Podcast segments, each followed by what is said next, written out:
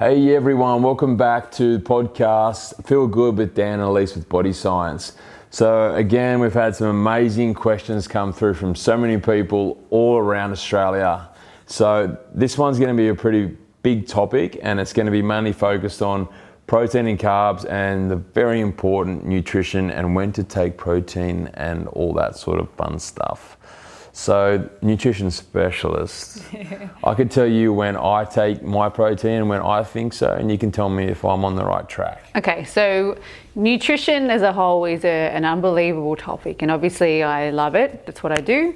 Um, but the way I think is the best way to understand how to implement the correct nutrition is to go sort of a day in the life. So I'll start off by uh, speaking a bit about what nutrition and the components should be, and then we're going to go in a day in the life of you. Does that sound okay? Done. Okay, so nutrition um, affects everybody. It's something that we touch, whether it be we're active, we're not active, we're happy, we're, we're moving, we're at work. So we know that calories is the way that we consume energy. So what we do uh, make those calories up of is so important, and that looks at the macronutrients and the micronutrients. So, what we have seen in the form of well being is that timing of meals, portions of meals, and what they're made up of is really important. They're one of the three main topics that we speak about a lot. So, the reason for that is timing of meals, again, it's about creating the correct uh, blood sugar levels and keeping them maintained. So, we know that if we can control that and improve that, then our mood and quality of the day is going to go up significantly. Even if weight loss or reducing fat storage in the body isn't a goal, it is actually what that can improve because it actually eliminates the need to bring the blood sugar levels back into the median state. Hence, we don't hold on to fat as much as what we would if they were going up and down.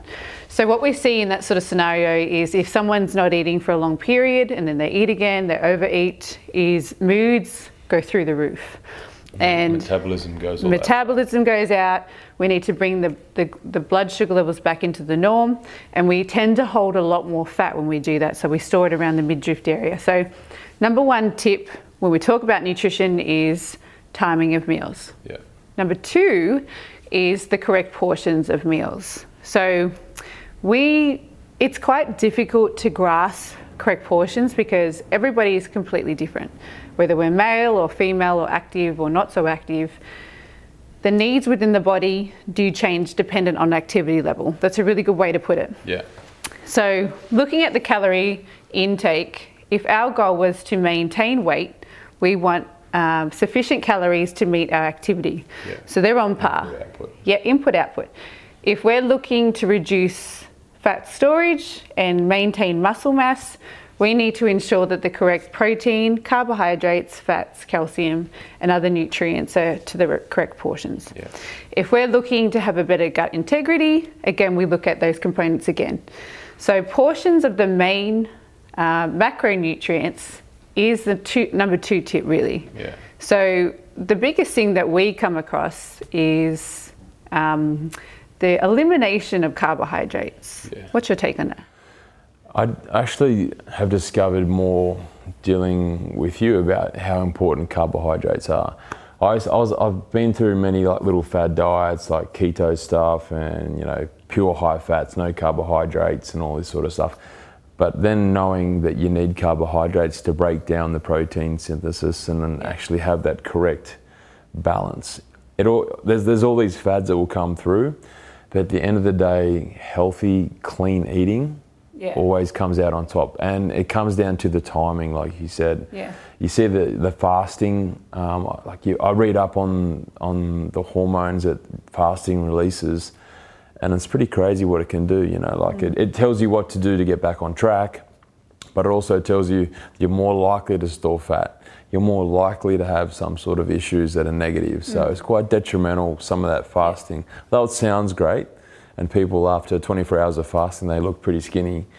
The long-term sort of effects is what's yeah. pretty pretty scary. So clinically proven information suggests that carbohydrates should be included in every main meal. That's not to say that your meal should be loaded with pastas and breads and things like that it's just to say the correct portion of the carbohydrates should be met in order to achieve your results most efficiently. So glucose to the brain is, is really important for energy. It's important to be on point for the day and it really works well with our little friend called protein. So we'll go through what that looks like in a day, but I just want to put it out there that unrefined carbohydrates are a good thing, they're not the enemy. There's actually less energy per gram than protein and they're used a lot quicker. So um, really educating upon that is important. So protein is the next one um, that has a lot of information around it. We love protein because obviously we need it for recovery, uh, for muscle mass, reduced fat storage, but it actually is really important for collagen production for the skin, Yeah. for moods, um, our bone integrity, and also hair. So protein has a lot more other effects, but it doesn't work well unless it's linked with carbohydrates. So that's why we speak about the correct portions of protein in the main meals with carbohydrate because they work together. So the absorption of 30 grams of protein per main meal is the absorption rate that, the muscle can uptake in one sitting. So the body can't actually utilize any more than that.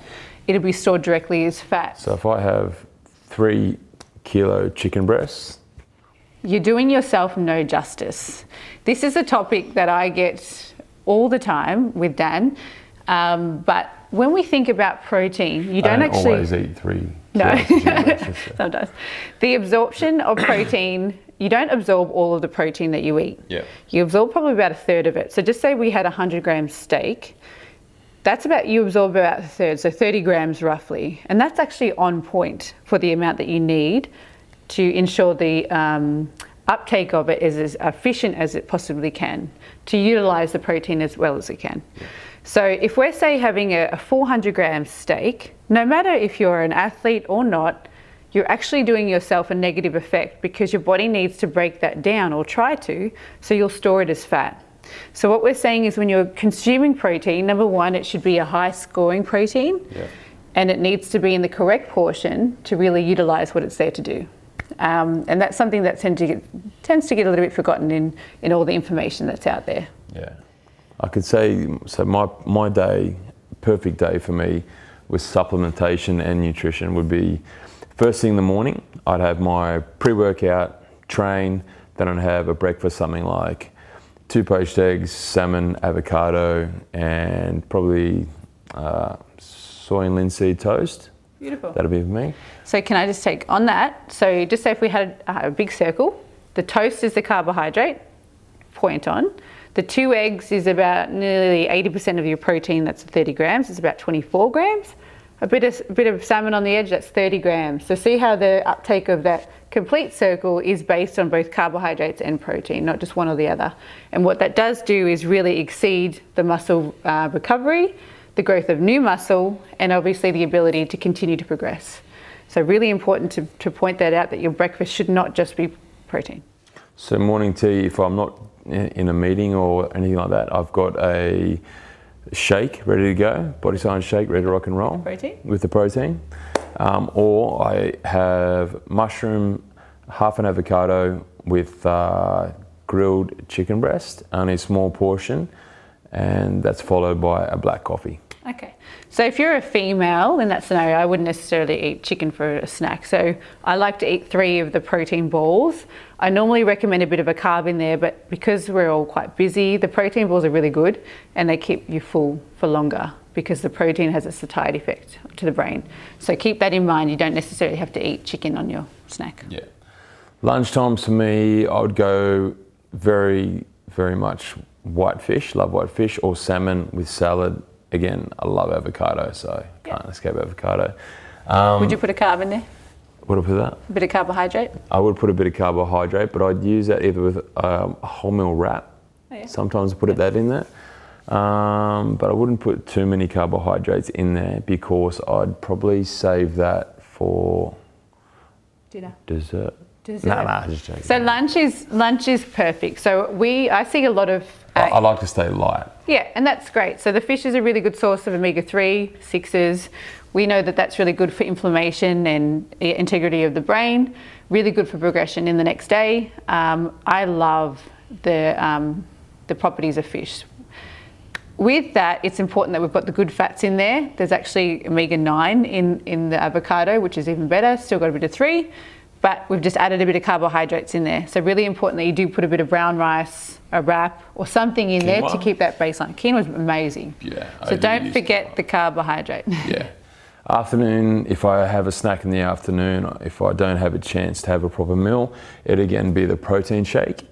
Um, or I would actually go for something like uh, sweet potato, quinoa, and like a, just a typical salad like Yep. that to get me ticking over. I'm just going to jump in there. The, the reason why we stick to whey protein for a shake is because it's emptied really rapidly from the stomach. So it's known as like the fast Lamborghini.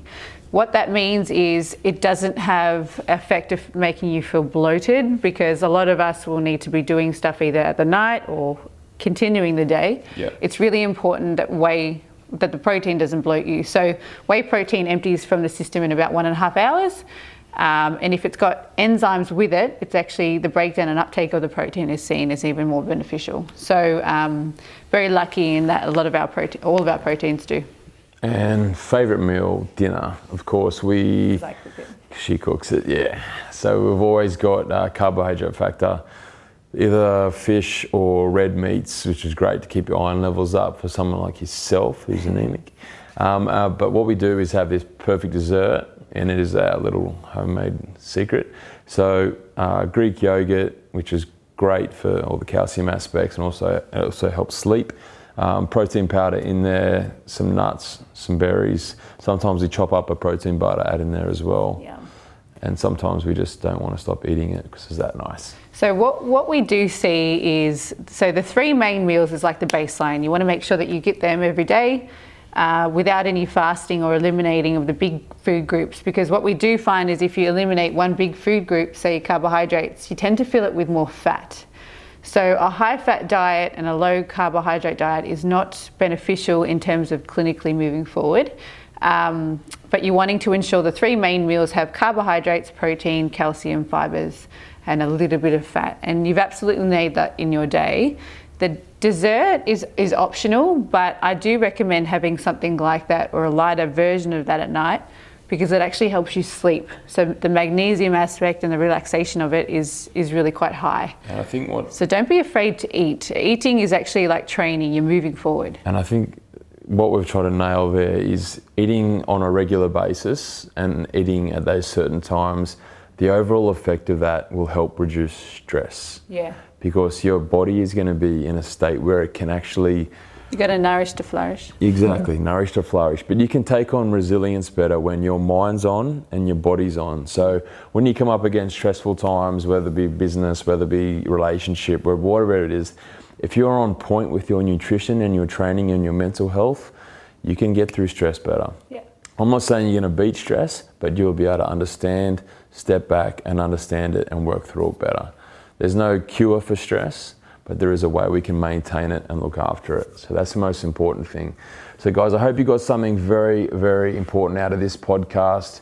This has delved into some pretty important stuff about proteins, when to take it, the right meals, and overall how important it is to have this in place to beat stress or combat stress. So, guys, thanks so much. Awesome podcast. Dan and Ellice, feel good with body science. We'll see you next time.